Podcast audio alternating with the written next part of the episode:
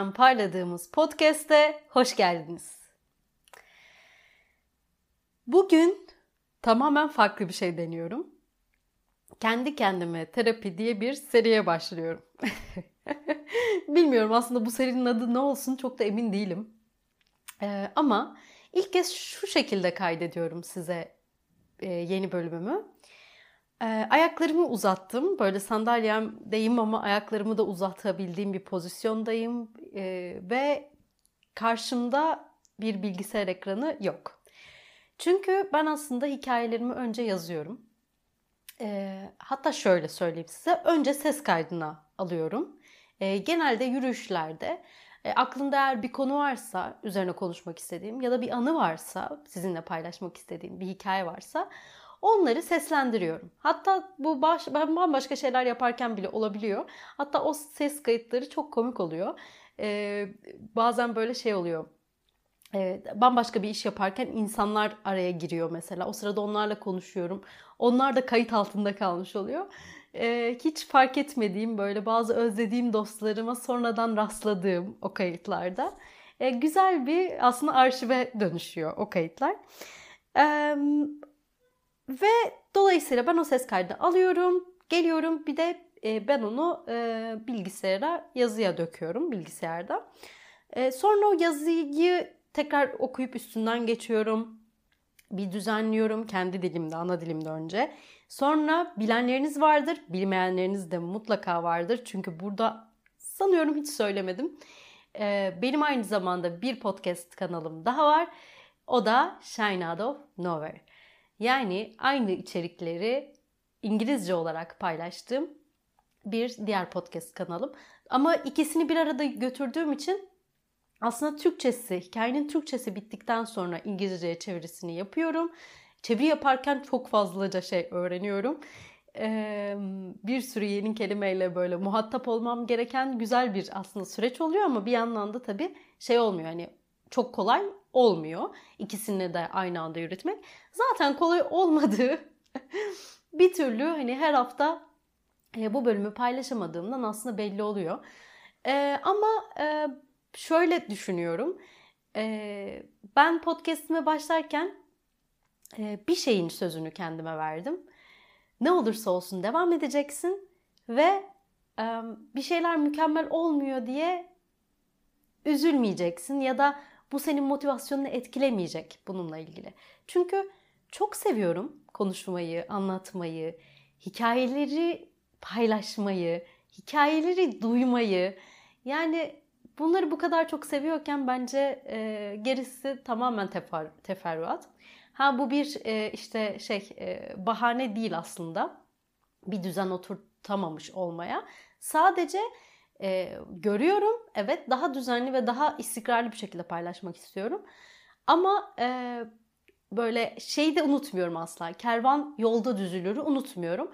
E, öğreniyorum o e, programı kendi hayatıma oturtmayı öğreniyorum şu anda. E, öyle bir aşamadayım.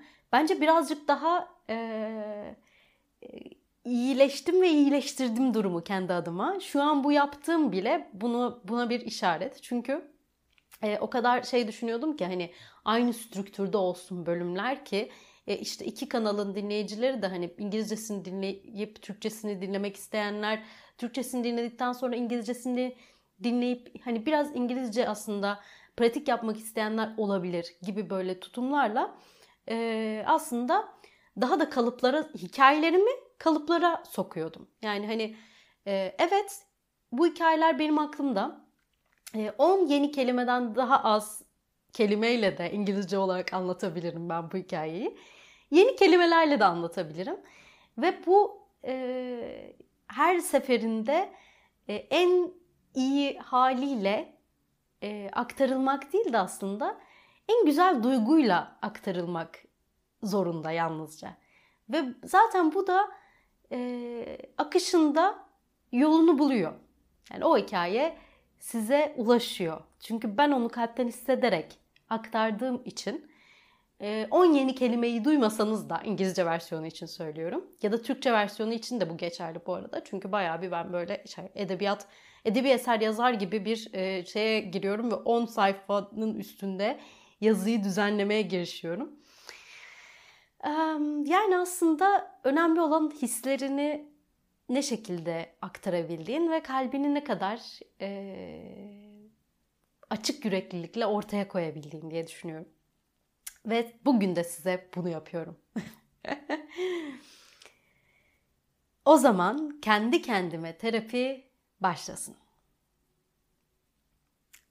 Aslında böyle e, az önce baya bölüm yazmaya devam ediyordum.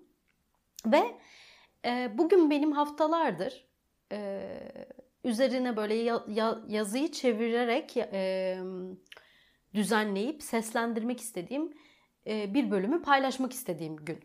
Bugün ben bu bölümü paylaşmak istiyorum artık. Ama hala 4 sayfa bir çevirisi daha vardı.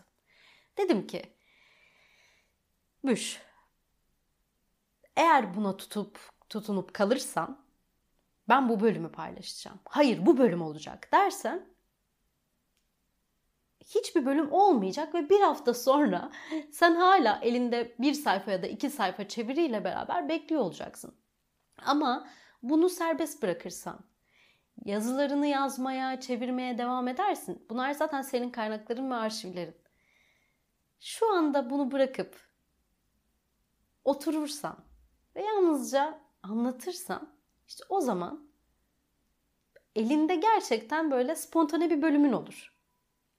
Ve bence çok da güzel olur. Diyerek anlatmaya başladım size sonunda. Ne anlatacaksın peki bugün bize derseniz inanın onu da çok planlamadım. Ama size birazcık kendimden bahsetmek istediğimi biliyorum. Uzun zamandır kendimden, kendi yolculuğumdan bahsetmek istiyorum. Bence bu hikayelerimi daha da anlamlı bir yere taşıyacak bir konu. E, o zaman yeşil çayımdan bir yudum alıyorum ve başlıyorum. Herhalde yüz kere falan başlıyorum dedim size bugün. e, ben Büşra. Ama ailem bana Büş Büş der. Ee, bazen yakın arkadaşlarım Büş der. Lisede öğretmenim Püşü derdi. yurt dışındaki arkadaşlarım Buş Buş der. Aslında pek çok e, farklı versiyonla sen en çok hangisini seviyorsan seviyorsun derseniz ben en çok Büş Büş'ü seviyorum. Çünkü o bana hep e, samimiyeti ve böyle sıcaklığı çağrıştırıyor. Ee, annem ve babam beni en çok o şekilde çağırdıkları için büş büş, büş büşüm, büş büşümüz. Bu hep bana e, iyi hissettirmiştir kendimi. O yüzden yakın arkadaşlarımdan da hep bunu rica ederim. Lütfen ya beni Büşra diye sakın çağırma derim hatta. Hani şey gibi gelir o bana. Böyle e, hani eğer ciddi bir konu varsa işte annemle babamla ya da etrafta böyle ciddi bir konu varsa ya da gergin bir durum varsa beni o zaman genelde eskiden beridir Büşra diye çağırırlardı. Hatta onun ses tonu bile böyle daha sert ve katıydı. O yüzden hani ben hiç hiç hani e, o ton o tonlamayı o vurguyu çok duymak istemedim açıkçası. Ama e, işin aslına gelirsek ben Büşra ismini çok seviyorum. E, sesini de çok seviyorum bu ismin. Aslında sondaki o bir türlü kırpıp uzaklaştırdığım kendimden Ra 2'ni de çok seviyorum. Çok e, bence vurgulu bir ton. Neyse e, eğer isimler ve detaylarına girersek daha size söyleyecek aslında çok şeyim var. E, ben harflerin, seslerin, tonlamaların ve aslında isimlerin e, hayatımızda çok büyük bir yeri olduğunu düşünüyorum. Bu gerçekten çok derin bir konu. Ve 9 Ağustos 1996'da Rize'de dünyaya geldim. Bu şekilde de yani bu, bu detaya girmeli miydim bilmiyorum ama e, bir anda aklıma şey geldi. Rize merkezde doğdum aslen. E, ama e, benim sevgili babacım demiş ki böyle bir memleket e, damarı e, ağır basa, basarak e, benim ismimi kaydettirmek için Rize'ye Çamlıhemşin'e gidiyor. Çünkü biz aslen Çamlıhemşinliyiz. Benim annem de Çamlıhemşinli, babam da Çamlıhemşinli. Karadeniz'i bilenleriniz, bilmeyenleriniz Çamlıhemşin'i bir araştırın derim. Eğer henüz görmediyseniz. Çünkü İsviçre yanında halt yemiş diyebilir miyim? Demeyeyim. Oranın da ayrı güzellikleri var ama gerçekten de hiçbir eksik kalır yanı olmadığı gibi çok daha fazlası olan e, inanılmaz bir doğa, inanılmaz bir cennet aslında. E, cennette, cennetten insanlarız gibi hissediyorum ben sanki. E, benim için öyle. Benim için oranın yeri ve anlamı öyle. Um, ve babacım da bu e, mükemmel e, yöre insanı damarıyla Çamlıhemşin'e gidiyor ki merkezden yaklaşık bir, bir buçuk saat sürer sürmez. Hani çok uzak olmasa da tabii böyle bayağı kalkıp gitmeniz lazım yani. Böyle dağ yolundan gidiliyor e, ilçe merkezde. Benim e, nüfus kaydımı orada yaptırıyor. Ve diyor ki kızımın e, işte burada doğduğunu, burada doğmuş şekilde kaydeder misiniz diyor. Kaydı orada yaptırıyor ve e, benim artık doğum yerim Çamlıymış'ın gözüküyor. Ama canım babacığım doğum tarihimi e, söylemiyor. Dört gün beklediği, geciktirdiği için e, nüfus kaydı için gitmeyi de 12 Ağustos olarak gözüküyor benim nüfus cüzdanımda. Şimdi bu benim hayatıma nasıl yansıyor? 9 Ağustos, 12 Ağustos arası bir e, doğum festivali, doğum fest havasında e, ben e, kutluyorum. E, son böyle bir 4-5 senedir gerçekten de böyle kutluyorum. Üniversiteden sonra özellikle. Um, hikayenin başına dönelim. Ben Rize'de doğduktan sonra annem ve babam çok yoğun çalıştığı için baya böyle şey işte yalnız bir çocukluk geçiriyorum. E, çoğunlukla anneannemler, anneannemle, dedemle kalıyorum. Özellikle tüm yazlarımı onlarla geçiriyorum. E, daha da küçükken birkaç bakıcı deneyimi geçiriyor e, annem ve bunlar da çok olumlu e, olmuyor. E, bizim açımızdan, benim açımdan da, onlar açısından da. Hatta annem de baya böyle e, travma etkisi yaratıyor ve annem artık hani beni bakıcılara e, güvenmeyerek bırakmıyor. E, o yüzden daha çok işte anneannemlerle oluyorum. E, ya da e, annemle, babamla, çoğunlukla babamla e, onların iş yerlerine gidiyorum. E, ve bu şekilde böyle e, yavaş yavaş artık daha böyle e, ergenliğe doğru ilerliyorum. E, çocukluğumda yani okul zaten zaten hızlı bir şekilde ben okul dönemine e, başlıyorum ve okul dönemim tamamıyla Trabzon'da başlıyor.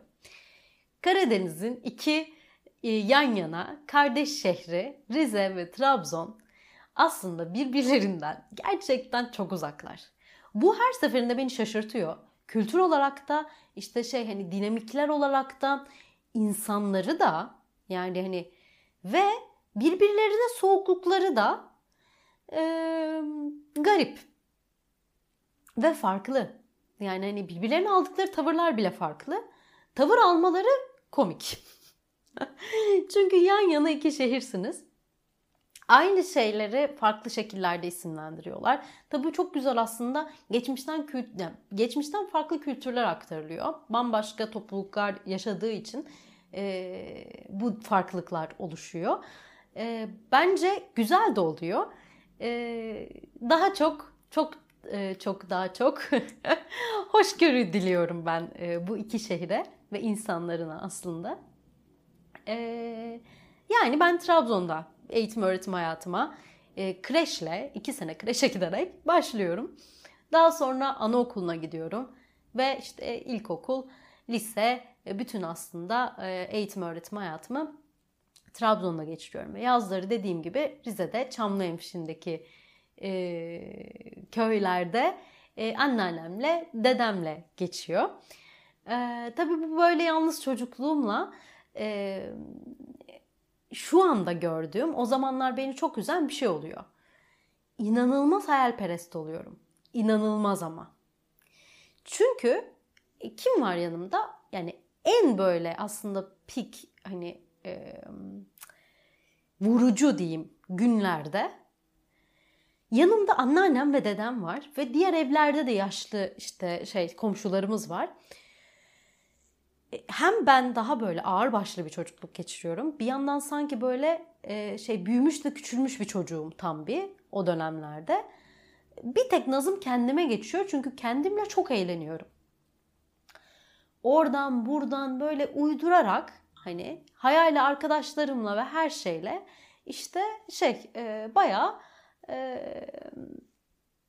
oyunlar oynayarak aslında geçiriyorum çocukluğumu. E, ve sonra e, buradaki okul hayatımda da anaokulda yani ilkokula başlamadan ben de şöyle bir şey var. Şimdi benim aslında çocukluğumdan bu, bu zamana kadar ben inanılmaz özgüvenliyim. Hani kendimden emin olmadığım anlarda bile bunu dışarıya yansıtmam ve bu bana da çok iyi gelir. Yani duruşum her zaman çok sağlamdır. Ee, genel olarak diyeyim. Hayatta tabii ki de hepimizin yaşadığı bazı e, düşüklükler, bazı dönemler ve zamanlar var. Bunlar harici inanılmazımdır yani. Ve şeyde e, anaokulunda böyle işte şiir okutuyorlar bize. Ben hemen atlıyorum ön okuyorum falan. İşte dans ettiriyorlar. Ben hemen en böyle şey işte ortalarda oluyorum ve e, yanımda benimle dans edeni de kendime uyduruyorum. Gidiyorum şey hatırlıyorum bir anaokulu yemeği yemiştik. E, işte şey e, böyle tavşanlı kıyafetler falan giymiştik hatta. Böyle bayağı tüllü tüllü eteklerim var. Gitmiştim bir tane çocuğu benimle dans et diye kolundan tuttuğum gibi dansa kaldırmıştım ve çocukla bayağı dans ediyorum. Fotoğraflarım var ama görme, görmeniz lazım. Bayağı çocuk böyle utangaç hani yani poz bile vermek istemiyor ama ben ısrarla öyle şey hani e, dans pozunda onu tutmuşum ve çok gururla poz veriyorum. E, öyle yani çocukluğum da böyleydi. Sonra ilkokulda e, şu faktör hayatımıza giriyor. Çok fazla çevre. Yani anaokulu kreş tamam. Ama artık ilkokulda e, çok fazla insanla muhatap olmaya başlıyorsunuz. Ve bu e, hani muhataplık derken hani bir sürü öğretmeniniz oluyor. bu arada size söylemeyi unuttum. Ben baya hastayım. baya baya hastayım. Kusura bakmayın bu e, arada bir öksürebilirim. E, dönelim konumuza. Ya ilkokulda artık hani e, gerçekten sizden e, çok farklı insanlar, gruplar, öğretmenler yani koskocaman bir okul binası dolusu kadar çocuk ve birbirinden bambaşka yetişmiş, bambaşka eğitimlerden, süreçlerden geçmiş yetişkin çocuklar öğretmenlerimiz. Bu sakın saygısızlık olarak anlaşılmasın. Bu bence güzel bir şey. İçimizdeki çocuk her zaman orada olmalı. Ama e, maalesef ben eğitim öğretim hayatımda hatırlıyorum. E, ciddi hani gerçekten hiç yetişkinliğe adım atamamış maalesef ki e, öğretmenlerimiz var, vardı ve bence olacaklar. Bu, bu eğitim sistemimizin bir getirisi olduğunu düşünüyorum. Şimdi neden böyle bir şey söylediğimi size söyleyeyim. Bu özgüvenle geldim ya ben ilkokula. Bizim ilkokul öğretmenimiz o kadar katı, o kadar sert, o kadar başka bir disiplinin disiplinine inanan ve takip eden bir insandı ki. Şimdi ismini anmak istemiyorum. Çünkü gerçekten de bana da arkadaşlarıma da bir sürü travma yaşattı. Ee, bizi böyle tahtaya kaldırır, işte ellerimize böyle cetvellerle vurur. Ee, bayağı vuran, e, bizi böyle tartaklayan ve e, hem bize bize kötü davrandığı gibi aynı zamanda e, hani bunları belki o kadar sıklıkla ve çok fazla yapmıyor olsa bile çokça bize aşağılayıcı ve küçük düşürücü şey söyleyen bütün sınıfın önünde. Bunu çoğumuza yapan bir insandı. Ve işte o özgüven duvarım orada böyle bir çatladı ve böyle bir ne oluyor ya deyip içime kapanmaya başladım ben o tavırla. Ama çok şanslıydım. Çok şanslıydık. Ben ve arkadaşlarım da. Ee, bir öğretmenimiz oldu ilkokulda. Ee, ilk dört yıldan sonra mıydı? Üçüncü sınıfta mıydı? Yok ilk seneden sonra. O kadar değil. Evet. Evet ikinci sınıfta öğretmenimiz değişti. Yani aslında bu kötü süreç yalnızca bir yıl. Ve ikinci sınıfta sınıfa böyle korkarak girdiğimi hatırlıyorum. Ve herkesin yüzünde bir endişe var. Yine gelecek o e, e, bize bayağı böyle okulu zindan eden e, öğretmenimiz diye korkuyorduk. Ama sonra içeriye bambaşka birisi girdi. Gözleri böyle gülümse, gözleri gülerek e, bize böyle sıcacık bakışını dün gibi hatırlıyorum. E, yüzü de, sesi de hep kulaklarımda ve canım Kadem öğretmenimle o gün tanıştık. Kadem Çelik.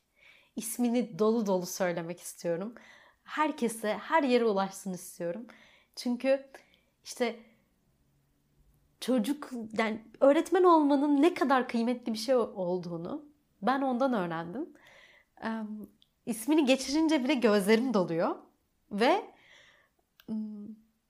birkaç sene önce yani bir buçuk iki seneye yakın oldu aramızdan ayrılalı.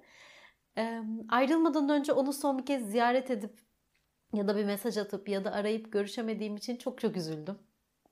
Ee, çünkü gerçekten hepimizin hayatındaki yeri bambaşkaydı. Ee, ne kadar güzel ve kıymetli ki onu böyle böyle anıyoruz ve eminim ki hiçbir arkadaşım aksine asla söyleyemez. Ondan çok şey öğrendik. Ondan gülümsemeyi öğrendim. Ondan ne olursa olsun gülümsemeyi öğrendim ama. Ee, ve hayal etmeyi daha çok ondan öğrendim sanıyorum. Ee, o kırılan, çatlayan özgüven duvarımı aslında öyle güzel e, onardı ki onardı, rengarenk boyadı. Hatta böyle sarkım sarkım çiçekler ve e, işte e, yeşillikler bile e, ekledi o duvarıma. E, o yüzden e, onu çok seviyorum ve e, iyi ki hayatıma girdi. İşte onunla birlikte aslında biz bir dört sene daha geçirdik. Beşinci sınıfa kadar artık kademe öğretmenimizleydik. E, rehberlik derslerinde böyle bizi tahtaya kaldırıyordu ve şeyler yaptırtıyordu. E, e, işte bize baya böyle sahne şovları yaptırıyordu. Tiyatrolar hazırladığımızı hatırlıyorum rehberlik dersleri için özel olarak. Ben de böyle e, işte şey e, bayağı uçuk karakterler olmayı seviyordum işte yaşlı anneanne bilmem ne falan. E, gerçekten böyle öyle şeylere o zamanlar merak sarmaya başladım. Bu işte şey karakterlere bürünmeye. Ki zaten ben kendim oyunlar oynarken de sürekli başka karakterler oluyordum böyle işte e, bir bir filmin içerisine ya da bir dizinin içerisine kendimizi e, entegre ediyordum. Ve üçüncü sınıfa geçtik. Üçüncü sınıfta ben e, en yakın çocukluk arkadaşımla tanıştım.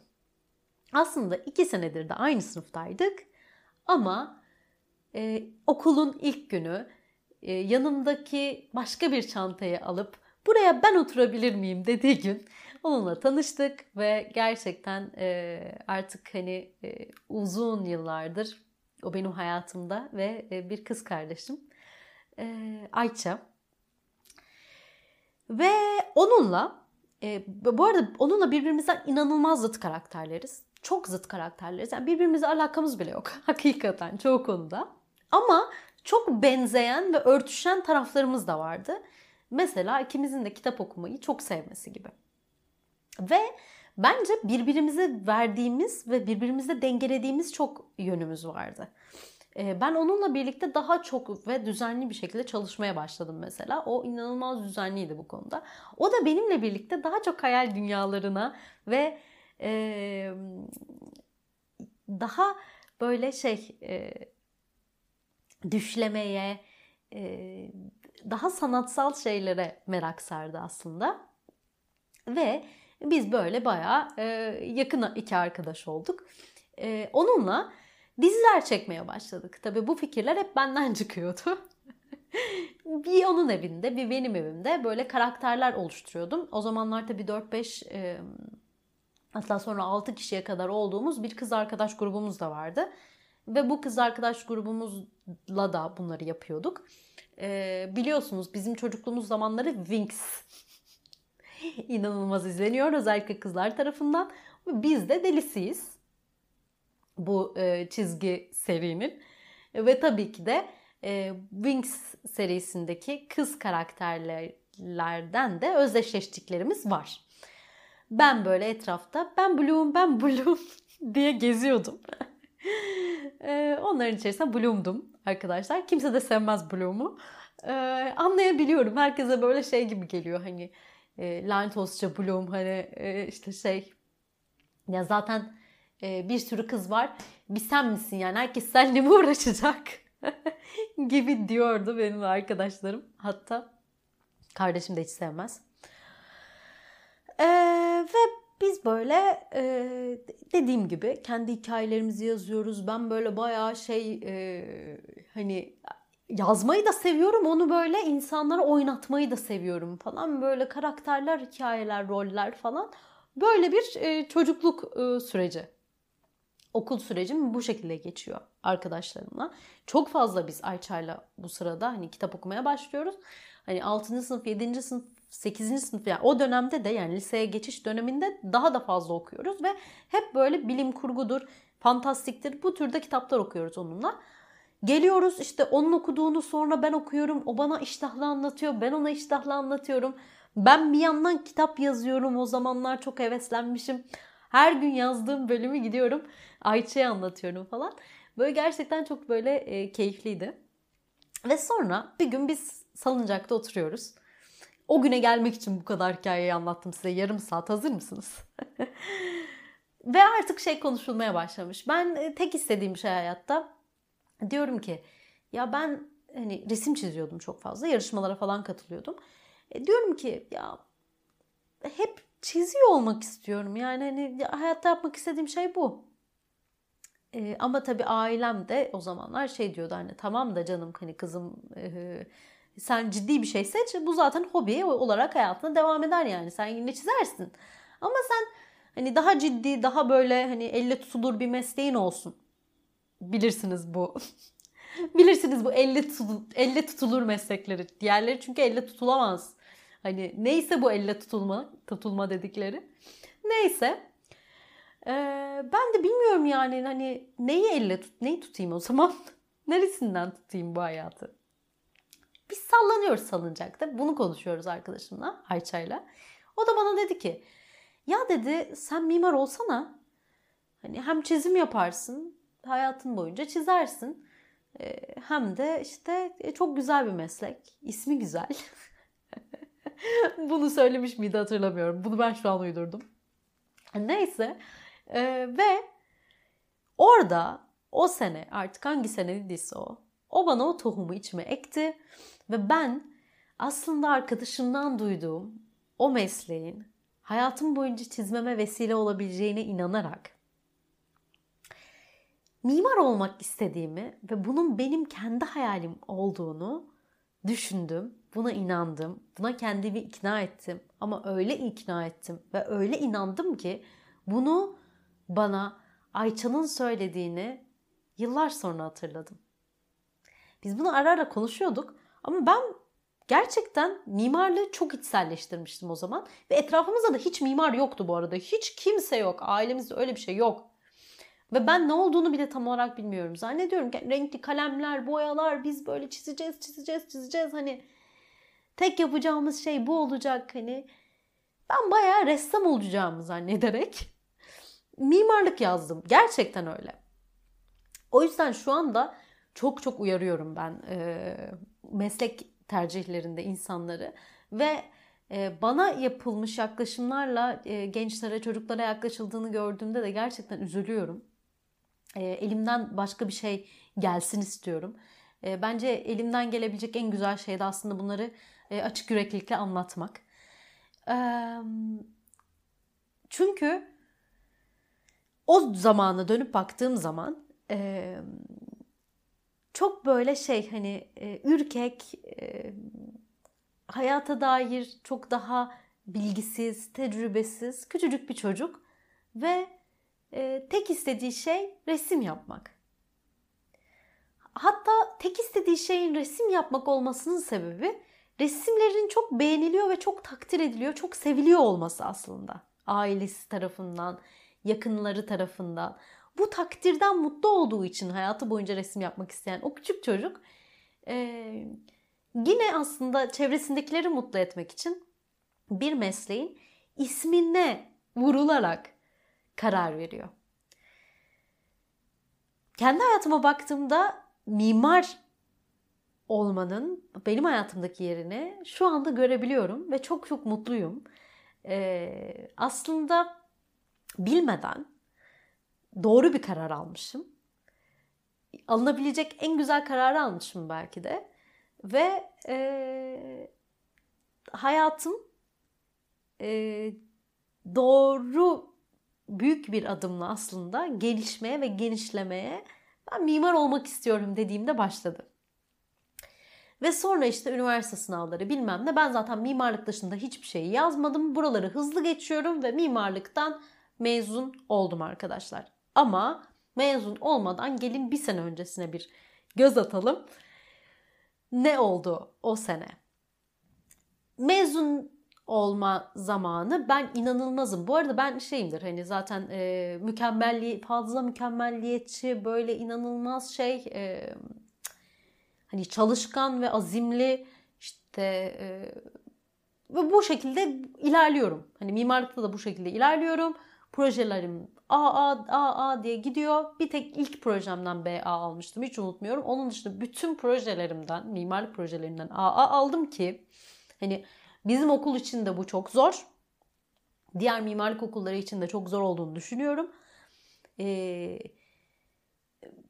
mimar olan ve ya da mimarlık öğrencisi olan arkadaşlarım beni çok iyi anladılar şu an demek istediğimi.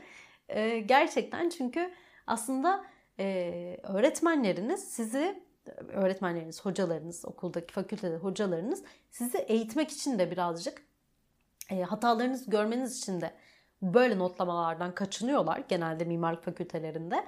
E, özellikle hatta hatalarınızı e, bir müşteri gibi gözünüze sokmak, vurgulamak için de bayağı sert eleştirilerde bulunuyorlar. Gerekirse maketinizi kırıyorlar, yırtıyorlar, parçalıyorlar, çizimlerinizin üstünü karalıyorlar. O öyle olur mu, böyle olmaz diye sert çıkışıyorlar. Neler neler yapıyorlar da yapıyorlar yani. Buralara hiç girmeyelim. Ve e, son döneme ben AA'larla gelmişim yani takdirlerle, inanılmaz böyle hani beğenilerle. Çünkü çok severek yapıyorum çok kalpten e, böyle şey e, sahipleniyorum projemi ve sanki projeme bebeğim gibi davranıyorum. Her projem için bu geçerliydi. Ve o dönem ben böyle hani ay projem, ay projem, ay projem, ay projem derken hani devamlı zaten bir proje bitiyor, diğeri başlıyor. Biri bitiyor, diğeri başlıyor falan. Bir anda kendimi son dönemde buldum ve artık e, bitirme e, projesine geldiğiniz zaman bir e, araştırma dosyası hazırlıyorsunuz. Araştırmalarınız, analizleriniz, proje ile ilgili notlarınız, dokümanlarınız. Ben o araştırma dosyasını bir güzel yapmışım ama görmeniz lazım. Hani e, arazinin böyle içinden girdim, dışından çıktım. Gittim arazinin çevresindeki esnafla görüştüm. Okullarla görüştüm, çocuklarla görüştüm. Hani e, geçmişiyle ilgili kayıtlara baktım. E, videoları, anlatımları izledim ki e, gerçekten bu arada çok tarihi anlamda da çok önemli bir araziydi. E, ve öyle bir dosya yaptım kocaman böyle her detaylarıyla, her detayıyla. Hani ben hangi akslarda ne şekilde yerleşebilirim? Alanla ilgili işte bu şey e, oyun hamurlarıyla ben çalışmayı çok seviyordum. E, maket yapmayı denerken işte girişi çıkışı nereden olabilir? Akslar, sirkülasyonlar. Yani hepsini detaylarıyla araştırdım. Bitirme dosyamı verdim. Ve dosya verildikten sonra artık ilk jüriye hazırlanıyorsunuz. Sonra da e, işte ilk jüriden sonra ikinci jüri var, üçüncü jüri var, final jürisi var diye gidiyor süreç. Arkadaşlar benim dişim ağrımaya başladı. Ama nasıl bir diş ağrısı yani inanamazsınız nasıl bir diş ağrısı yaşadığımı. Ve ben o dişimin ağrıdığı yani jüriye hazırlanmam gerekiyor. Süreçte düşünmeye başladım. Ya dedim nasıl ya bitiyor mu yani? Hani tamam da dedim ben ne öğrenebildim ki? Neyi deneyimleyebildim üniversitede? Hep e, bir yerlerde çalışmak isterdim üniversitedeyken. E, böyle farklı işler yapmak. Küçük, güzel, samimi bir kafede çalışmak isterdim. Bunların hiçbirini yapamadım. Arkadaşlarımla festivallere, müziklere, eğlencelere katılamadım. E, bir üniversiteli olamadım. O zaman fark ettim bunu. Dedim ki nasıl ya? Ne oldu şimdi? Hani ben böyle kendimi kaptırmış bir e, çevrenin e, kurguladığı düzenin içerisinde hareket ederken diş ağrım bana gerçekte istediğim şeyin bu olmadığını hatırlattı. Ve ben o dönem arkadaşlarımın hiç inanmamasına rağmen projemi bıraktım. İnanmadılar çünkü ilk jüriye kadar bana şey diyorlardı. Ya sen uyduruyorsun.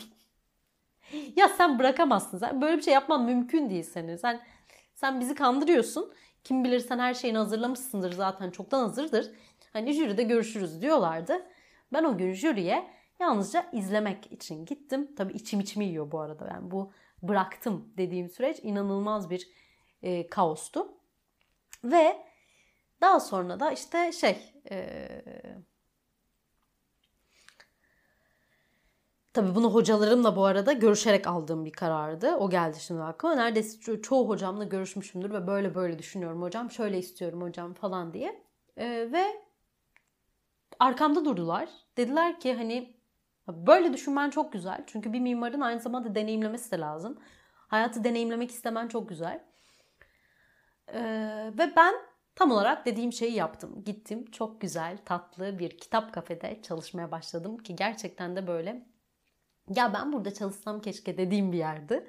Ee, orada bir buçuk iki seneye yakın e, çalıştım. Tabii bu bitirme e, projemi sonrasında almaya başladım. Yani bir dönem bıraktım sadece bitirme projemi. Ama hayatım boyunca bir şeyi bıraktığım ilk andı. Ve bırakmanın ferahlığını hissetmiştim. Bıraktığım zaman yani bir şeyi kontrol etmeyi, sımsıkı ona tutunmayı bıraktığım zaman nasıl mucizelerin gerçek olabileceğini bir bir gördüm. Çünkü ben o dönemin sonrasında o dönem karşıma çıkanlarla ve e, çabaladığım şeylerle birlikte mezun olduktan, projemi verdikten sonra bir sene boyunca yurt dışına gittim. Hollanda'da, Almanya'da, Romanya'da yaşadım. Hollanda'da ve Almanya'daki aslında yaşadığım süreçte e, stajyer mimar olarak çalıştım ve yeni mezun olmuştum. Çok şanslıydım. Çünkü karşıma çıkan her şey tam olarak istediğim gibiydi. Yani karşımdaki patronum ben hep böyle şey isterdim. Küçük bir yer olsun tatlı tatlı böyle sohbetler edelim. İşte e, birlikte tasarlayalım ve patronum bana çok saygı duysun. Hani fikirlerimi önemsesin ve onunla birlikte üretelim, tasarlayalım. Böyle e, haz duyalım, keyif alalım. Tam olarak öyle bir yerdi. Küçücük projeler e, hatta bir ilk iç mekan projesini tamamlamıştık. Onun uygulamasını yapmıştık onunla birlikte. Ama bana söylediği ilk cümle şuydu patronumun. Sen yeni mezun olmuş bir mimar olabilirsin ama benim gözümde bir mimarsın. O yüzden bana her şeyi söyleyebilirsin. Biz burada açık bir şekilde tartışacağız, görüşeceğiz. Benim senden öğreneceğim şeyler de var. Senin benden öğreneceğin şeyler de var. Bu e, ikisi aynı düzeyde değerli ve kıymetli demişti. O yüzden oradan çok şey öğrendim. Sonra Almanya'da bambaşka bir deneyim derken ben Romanya'ya gittim arkadaşlar. Ve Romanya'da gönüllülük yaptım. Şimdi o kadar böyle şey e, peş peşe hiç tahmin edemeyeceğim şekilde ilerledik aslında o bir seneyi planlarken yani kafede çalışıyorken bir yandan projemi bir sonraki döneme bıraktığım dönemde ben artık İngilizceye iyice ağırlık vermiştim ve e, yabancı dilimi geliştirmek istiyorum. Daha çok e, kültürle muhatap olduğum e, olabileceğim ya da diyeyim aslında projeler, işler e, araştırıyorum ve ne yapabileceğimi tam olarak bilmiyorum. Üniversite dönemim boyunca e, biz bir e, topluluk kurmuştuk ve Fikir Sanat Tasarım e, adındaki bu toplulukta aslında bir sürü atölye, workshop, bir sürü şey düzenlemiştik. İşte geziler, seminerler, işte e, sosyal e, yardım projeleri yapıyorduk. Okullara gidiyorduk, kütüphaneler kuruyorduk, e, çocuklarla aktiviteler düzenliyorduk. Ve ben bunları yaparken çok keyif alıyordum. Bunun çocukluğumdan beri böyle olduğunu Romanya'ya gittiğimde fark ettim. Çünkü ben her zaman aslında kendimde olanı paylaştığımda, bir bilgiyi aktardığımda, sevdiğim bir şeyi sevilir kıldığımda, yani yardımlaşmayı çoğalttığımda mutlu olan, haz duyan ve aslında bununla tamamlanan bir insanım. Yani gönülden gönüllüyüm. Ve bu çocukluğumdan beri böyle. Romanya'da ilk gönüllülük deneyimimde bu böyle gözümün önünde tamamen böyle sanki gözümün önünde bir perde vardı. O perde kalktı ve ben gerçek varlığımla karşılaştım. Diyeyim size. Belki böyle kocaman bir cümle söylemiş gibi oldum ama gerçekten öyleydi. Çünkü şöyle oldum böyle. Aa doğru ya. Aydınlanma geldi. Ve e, çok keyif aldığım bir ekipti. Bir sürü yabancı ile bir yurtta yaşamaya başlamıştık önce. Daha sonra işte biz e, bir e, eve taşındık. İşte iki İspanyol, üç Türk yaşıyorduk o evde de. E, çok yakın Yunan bir arkadaşımız vardı. Böyle biz böyle küçük bir işte Türk, İspanyol ve Yunan ekibiydik ve çok güzel şeyler yaptık. Çocuklarla da aynı şekilde. Ve biz aslında oradaki Romanyalı çocuklara İngilizce öğretiyorduk ama liderlik gelişim projesiydi. Dolayısıyla onların e, özgüvenlerini arttıracak, onlara kendilerini e, onların kendilerini tanımasına alan sağlayacak da e, aktiviteler yapmaya, e, onlarla oyunlar oynamaya, e, onları geliştirmek e, üzere e, çalışmaya e, uğraşıyorduk, çabalıyorduk.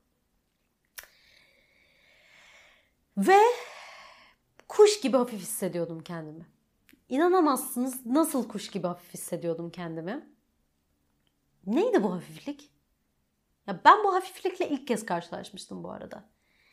Çok fazla şey yaptım, çok fazla şey için çabaladım. Ve çabalamadan yapma halini Romanya'da tanıdım aslında. O çocuklarla tanıdım. Neydi bu çabasız olan? Kendi iç doğamdı. Kendi iç doğamdan gelen bir şey yaptığım için bana gerçekten yüzde yüz bana ait olan bir şey yaptığım ve onunla e, ürettiğim, onu büyüttüğüm, çoğalttığım için tam hissediyordum. Ve geri döndükten sonra hep o tamlık hissini aradım. Ama mimarlığın içerisinde. Mimarlığı çok seviyorum. Çok seviyorum hem de. Mimarlığın bana kattıklarını yani bilmiyorum neresinden başlasam, neresinden tutsam anlatsam. Çünkü mimarlık size doğayı, insanı, çevreyi, binaları, yolları, dünyayı, gezegeni, kendinizi, her şeyi analiz etmeyi, okumayı, duymayı, gerçekten duymayı, dinlemeyi, gerçekten dinlemeyi ve gerçekten görmeyi öğretiyor. Gerçekten görebildiğim için mimarlığa çok şey borçluyum. Ve eğer mimar olmasaydım nasıl olurdum sorusu yani bu sorunun cevabını biliyorum. O yüzden mimar olduğum için çok mutluyum. Hep eksik kalırdım gibi hissediyorum. Tam olamazdım.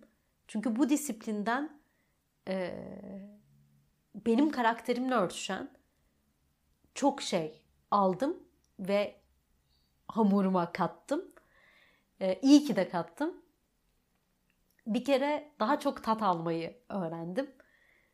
Ee, daha çok aslında anın içinde kalmayı da mimarlıktan öğrendim. Hani insanlar böyle meditasyonlar yapar, saatlerce oturur falan ya.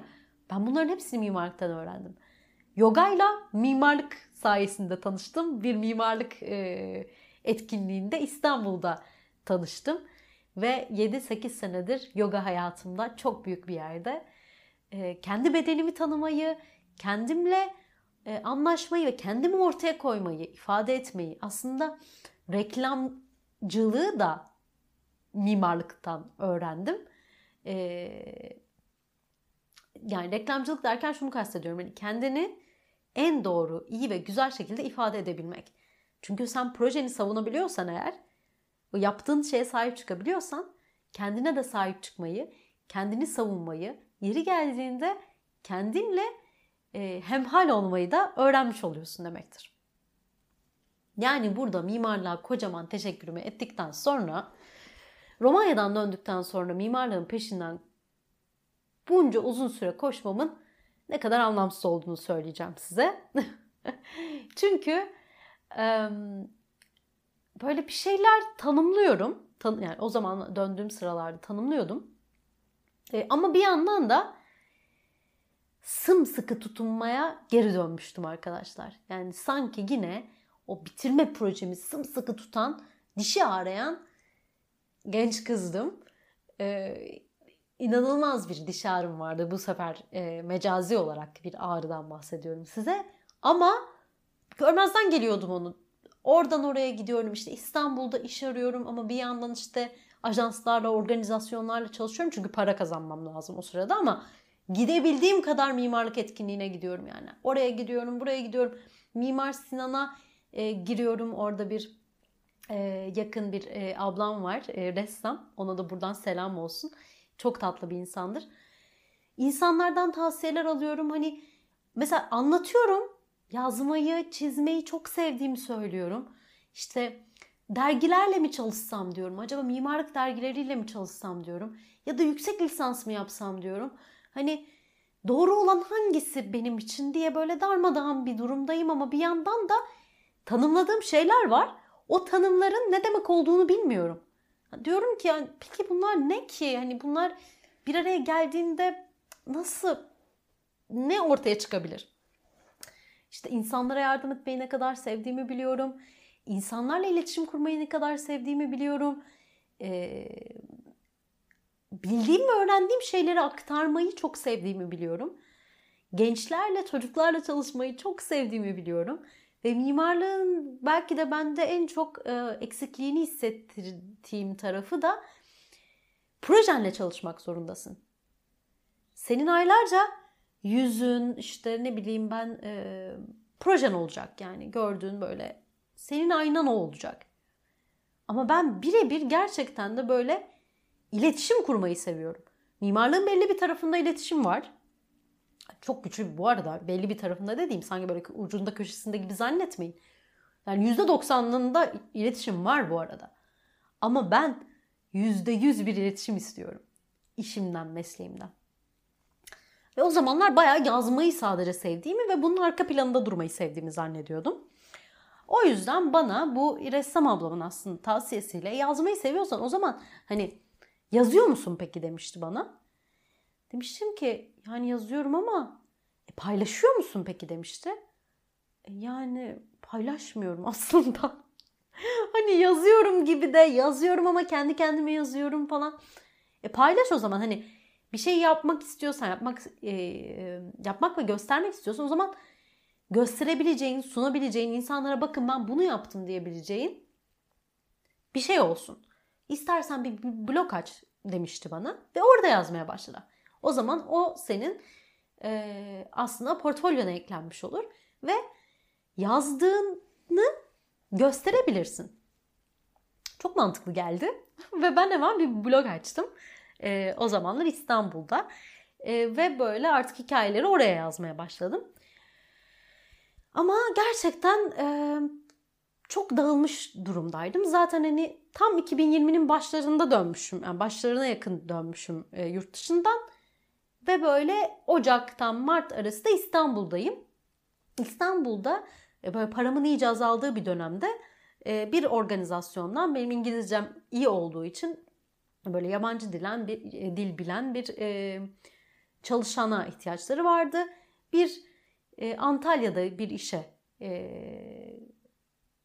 gittim onlarla birlikte iki haftalık bir işte. iki haftalık bir işten güzel bir para kazanıp İstanbul'a dönecektim ve şey düşünüyorum hani tamam şimdilik bu iki haftalık bu işi yapayım. Zaten işte hani bildiğim e, bir iş.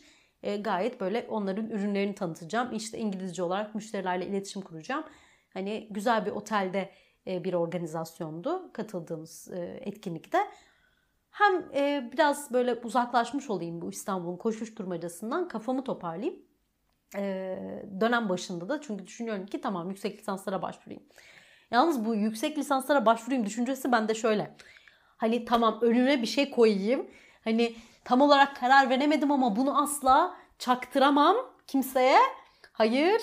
O zaman ben de herkesin yaptığı gibi her üniversiteden mezun olanın yaptığı gibi tamam derhal bir e, yüksek öğretim kurumuna adımı böyle altın harflerle yazdırmak için e, yüksek lisans sınavlarına gireceğim.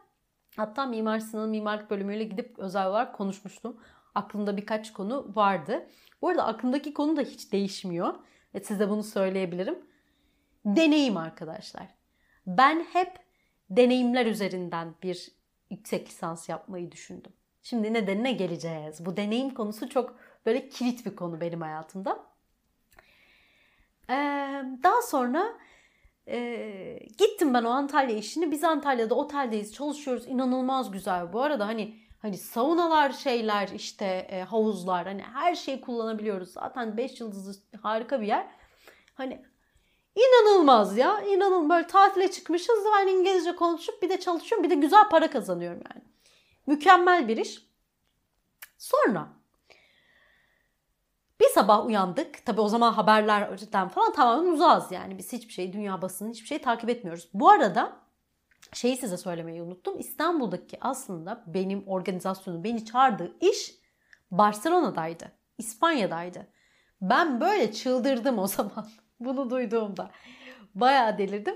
Ve e, çok çok işte mülakatlarına girdim birkaç kere. Geçtim. Öyle bir işti. E, çünkü e, Mobil Dünya Fuarı'na gidip e, biz bu kurumun ürünlerini tanıtacaktık. Çok çok ciddiydi. E, bu hani bizi seçen insanlar da aynı şekilde hani mülakatları da kolay değildi.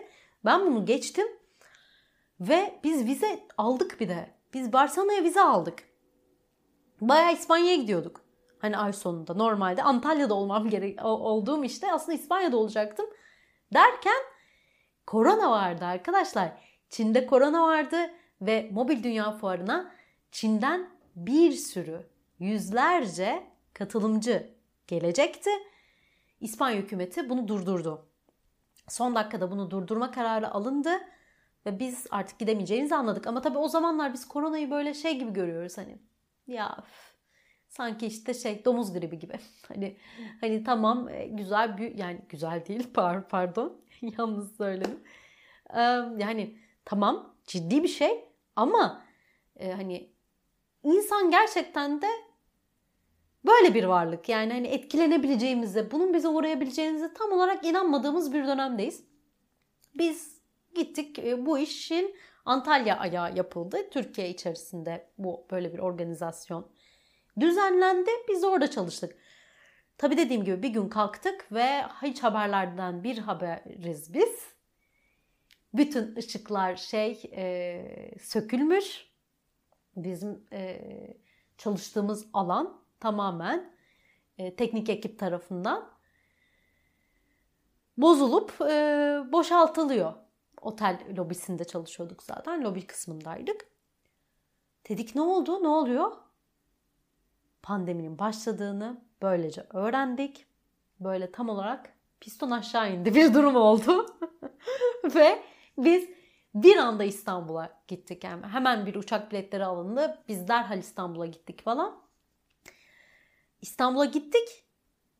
E, halamın yanına geçtim ben. Ve bayağı ciddiydi haberler o sıralar. ben de epeyce bir tabii tedirgin olduk hep beraber. Yani bütün ülkece yani herkes çok tedirgin olmuştur eminim ki bu süreçte.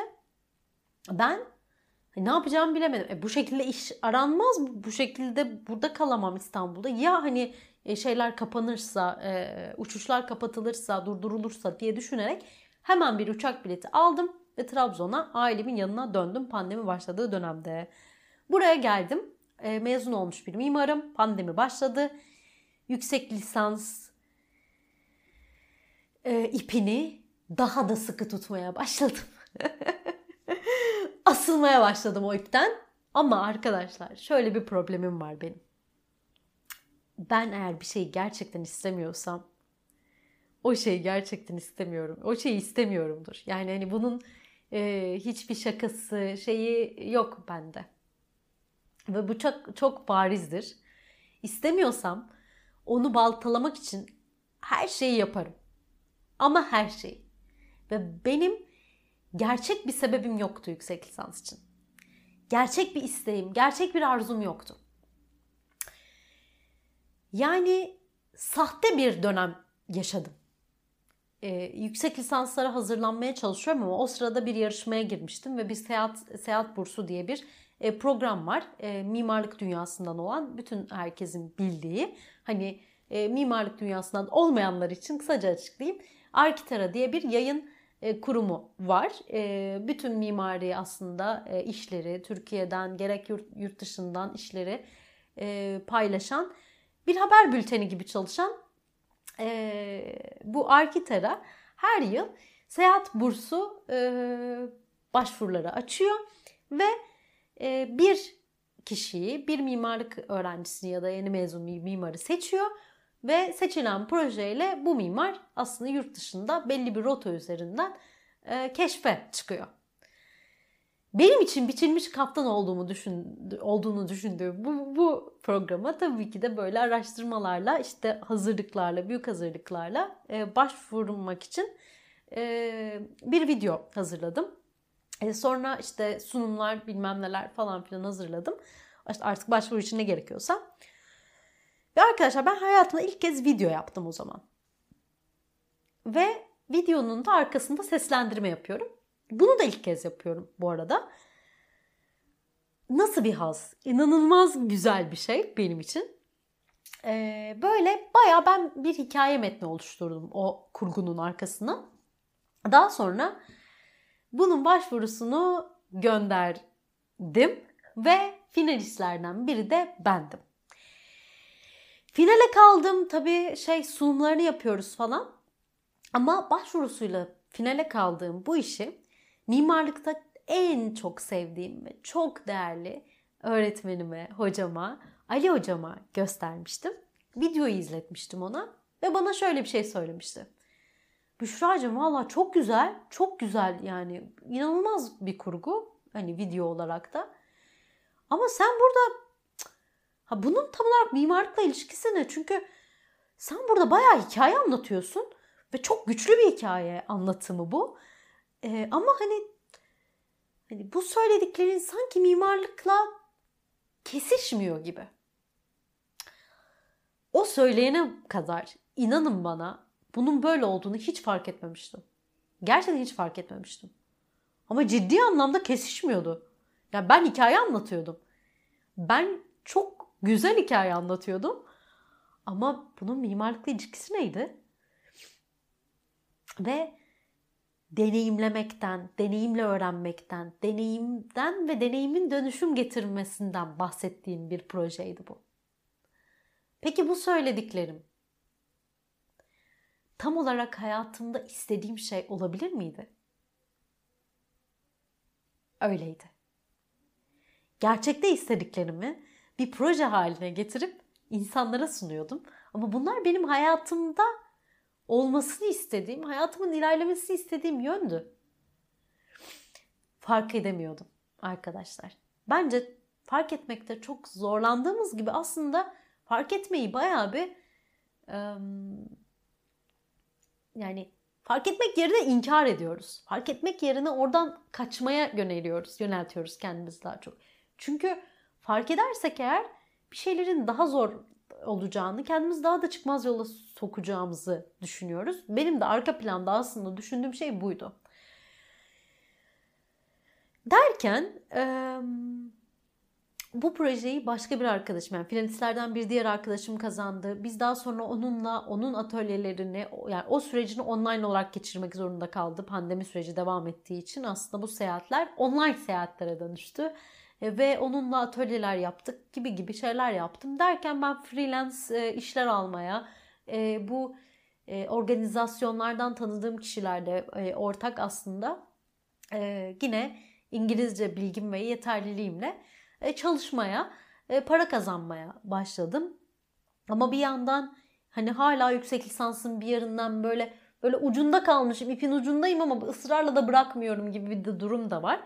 Ama o sınavları bir türlü mantığımı oturtamıyorum. Yani hani e, artık o sistemden o kadar çıkmışım ve beni o kadar rahatsız ediyor ki e, fark ettiğim şey e, yani bu sınavların böyle sanki e, beynimizi hiçe sayan e, soruları, yaklaşımları, süreleri ve aynı zamanda bir mimar olarak bir yüksek lisans yapacaksam, bir konuya odaklanacaksam beni bu şekilde ölçüp, biçip bir yerlere yerleştirmeleri bu gibi şeyler beni çok rahatsız ediyordu. Ve ben bu rahatsızlığımla zaten e, gerçekten de e, istemediğim bir şeyi olmasına istemediğim bir şeyin olmasına zorluyordum kendimi yani. Böyle yani bu bu bu, bu süreç bir seneye yakın bir süreçti benim freelance çalıştığım ve e, bunu yaşadığım. Artık böyle çok çıkmaza girdiğim bir an gelmişti. Ve ben diyordum ki hani gerçekten böyle kendimi e, bastırdığım, sindirdiğim bir dönemdi. En çok tutunduğum, sımsıkı sarıldığım ve kalbime de bana da iyi gelen şey yogaydı. Ve ben bu sürecin başından yani artık e, gerçekten sonuna e, bugünlere kadar hiçbir zaman bırakmadığım ve her zaman benimle gelen bir şeydi. O yüzden daha da e, dört elle sarıldığım bir e, yerdeydi hayatımda artık. E, çok seviyorum, yazıyorum, çiziyorum ve kendimle çok konuşuyorum. Yazarak konuşuyorum. Diyorum ki hani ne yöne gitmem lazım? Bir yandan çok olumsuz konuşuyorum mesela bir hafta kendimle. Sonra diyorum ki ya diyorum hayır diyorum e, hani e, olumsuz konuşmak falan yok. Neler yaptığına bak olacak yapacağız hani. Kendimin arkasından ittirdiğim bir hafta var. Kendimi böyle iyice yerden yere vurduğum bir hafta var. Böyle bir e, şey döngüye girmeye başladım. Şimdi mimarlık yapmak istemediğimin ayırdına varmışım. Ama hala yapmak istediğim şeylerin ne demek olduğunu bir türlü bir türlü ama hani kestiremiyorum. Ve e, podcast yapmak aklımdan geçiyor. E, aslında gerçekten de hani ben anlatıcı olmak istiyorum. Ben sahnede olmak istiyorum. Kreşten beridir. Since 1995 diyebilir miyiz? Bence diyebiliriz. Gerçekten öyle. Ama yapmıyorum. Yapmıyorum. Çünkü diyorum ki ne kadar iyisin ki bunda. Bu, bu hikayeyi biliyorsunuz daha önceden. Yani sen diyorum saçmalama saçma sapan şeylere giremezsin. Sen mimarlık mezunu oldun arkadaşım. Hani o çizgiden hiçbir e, çizginin dışına taşamazsın. Diyorum. Bastırıp bastırıp bastırıp kendimi bir güzel durduruyorum. Zaten şey biliyorsunuz hani geç kaldın. Sen çok geç kaldın. hani bu cümle kalıbını çok iyi biliyorsunuz diye düşünüyorum. Ee, işte böyle bu bilinmezler ve bulamamazların içerisinde benim Romanya'daki gönüllü arkadaşlarımdan bir tanesi bana bir tanesi böyle devamlı yurt dışına çıkıyordu böyle. Ve ben ona dedim ki dedim nereye gidiyorsun nasıl yapıyorsun hani. Bana gönüllülük programlarından bahsetti. Şimdi Avrupa Gönüllülük Hareketi diye bir durum var arkadaşlar. Ve e, bunun e, kapsamında aslında Avrupa Birliği birçok proje açıyor dünyanın her yerinde. Avrupa'da da aynı zamanda başka yerlerinde de dünyanın organizasyonlar tarafından yazılıyor, oluşturuluyor bu projeler ve siz aslında kendi proje, profilinize göre bu projelere başvurabiliyorsunuz ve e, belli sürelerde bu projelere dahil olup çalışabiliyorsunuz. Bunun detaylarını başka bir bölümde anlatacağım kesinlikle. Çünkü bir saat olmuş zaten yani 9 Ağustos 1996'dan başlayıp 2022-23'lere e, kadar getirdim sizi.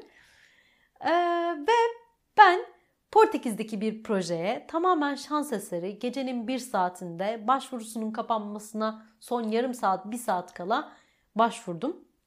Ee, tabii o zamana kadar bu arada hani benim e, hani mucize şeklinde başvurmadım. Çünkü zaten benim e, Avrupa Birliği'nde geçerli bir e, CV'm daha önce hazırladığım. Ondan sonra bir motivasyon mektubu altlığım. Hani böyle şeylerim vardı. Tabii bu projeyi, programı, organizasyonu böyle şeyleri araştırdıktan sonra bu e, yazan hani e, katılımcı profili yani proje ekibini aradıkları katılımcı profili o kadar benimle örtüşüyordu ki ve o güne kadar söylediğim tüm cümleleri de içinde barındırıyordu. Yani insanlarla iletişim kurmak istiyorum. Çek. İşte şey insanlara yardım etmek istiyorum. Gönüllüler, yaşlılar, engellilerle çalışıyoruz. Çek. İşte çocuklarla, gençlerle olmak istiyorum. Bir sürü gençlik değişimi, gençlik kampına ev sahipliği yapıyoruz. Çek. Yogayı e, yani kendi yaptığım yogayı insanlara da aktarmak aslında e, onlara yoganın felsefesini de anlatabiliyor olmak istiyorum. Okullara gidiyoruz yaşlılarla e, engellilerle aynı şekilde yoga aktiviteleri düzenliyoruz. Çek yani çek çek çek çek. Aynı zamanda vegan vejetaryen restoranımız e, vardı bu arada Portekiz'deki projemde. Ben de vejetaryanım bir çek daha ki hani e, sürdürülebilirlik anlamında gerçekten e, beslenmenin, işte sporun, e, sağlıklı yaşamın aslında her türlü alanıyla ilgiliyim ve bunlarla ilgileniyor ve bunları çoğaltıyor olmak istiyorum. Her şey %100 bana o kadar uyumluydu ki projeye böyle hani inanılmaz bir enerji yüklemesi gelip bana o akşam başvurdum ve bir senedir Portekiz'deydim geçtiğimiz yıl bildiğiniz gibi. Bir saat aşkındır size aslında kendi yolculuğumu anlatıyorum. Ee, böyle şey üstünden bam bam bam bam geçerek hızlı bir şekilde anlattım size. Ama esas anlatmak istediğim size şu. Ben bir mimarım ve e, bundan bir yıl öncesine kadar bana sorsanız mimarım demezdim. Hatta mimar yazan yerleri kaldırmıştım. Çünkü diyordum ki kendime ama sen mimarlık yapmıyorsun ki. Hani mimarsan mimarlık yap. Ya da aldığın o freelance işlerle hani kendini mimar mı zannediyorsun diyordum. Ya da yurt dışına gitmişim. Hani orada proje geliştirmişim. Projelerim uygulanmış. Bunların hiçbirini görmüyordum arkadaşlar. Çünkü tamamen dışarının ve çevrenin e, algılarına, düşüncelerine, e, yargılarına göre ben de bir yargı e, makinesine dönüşmüştüm kendi adıma. Kendi kendime e, aslında gerçeği görmekten kısıtlıyordum. Kendi kendime engelliyordum. Gerçek neydi biliyor musunuz? Bütün bu size anlattıklarım durup dururken ya da boşu boşuna olmamıştı. Hiçbiri boşu boşuna olmuyordu. Ben durup dururken rehberlik derslerinde bize sahne şovları yapan bir öğretmenle karşılaşmamıştım. Ve o derslerde tiyatro oyunları sergilememiştim. Ben boşu boşuna hikaye yazmayı sevmiyordum. Ya da boşu boşuna lisede kitap yazıp arkadaşıma anlatmıyordum. Ben boşu boşuna mimarlığı seçmemiştim. Mimarlıktan alacaklarım vardı. Ve ben boşu boşuna mimarlık yapan, mimar olan bir gençlik çalışanı olmamıştım yurt dışında. Ve mimarlıkla birlikte aslında duygularımızı görebildiğimiz eğitim aktiviteleri oluşturmamıştım boşu boşuna. Bunların hepsinin ama hepsinin en küçük detaylarının yalnız büyümemin bile annemin babamın söylediklerinin fark ettiğim ya da fark edemediklerimin en doğru zamanlarda olanların bir sebebi vardı. Ve her şey en doğru zamanda aslında benim de anlayabileceğim şekilde gün yüzüne çıkıyordu. Çok fazla şey gün yüzüne çıktı. Özellikle geçen yıl. Ve ben yerlerden çok deneyimlerin benim hayatımda ne kadar kıymetli olduğunu bir kere daha anladım. Ee, anladım ki evet ben bu hayatı deneyimleyerek yaşamayı seviyorum. Ben bu deneyimleri çevreme aktarmayı seviyorum ve çocukları, gençleri bu deneyimlere dahil etmeyi seviyorum. O yüzden çalışmaya, üretmeye devam edeceğim. Devam ediyorum. hep bu heyecanla size anlatmak istiyorum. Hep bu açıklıkla size anlatmak istiyorum. Daha çok anlatacağım şey var ama bugün kendime anlattım. Tanıştığıma çok memnun oldum sizinle. Bir sonraki bölümde görüşene kadar kendinize çok iyi bakın.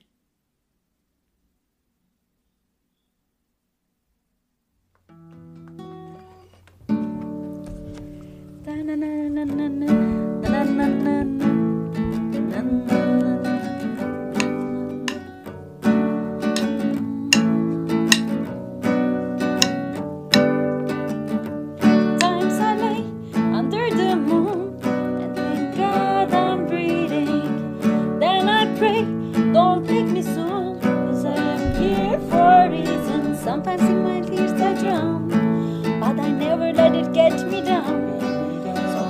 negativity surrounds. I know someday it will all turn around because all my life I've been waiting for, I've been praying for, for the people to say hey, that we don't wanna fight no more. There be no more wars, and our children will play. One day, one day, one day.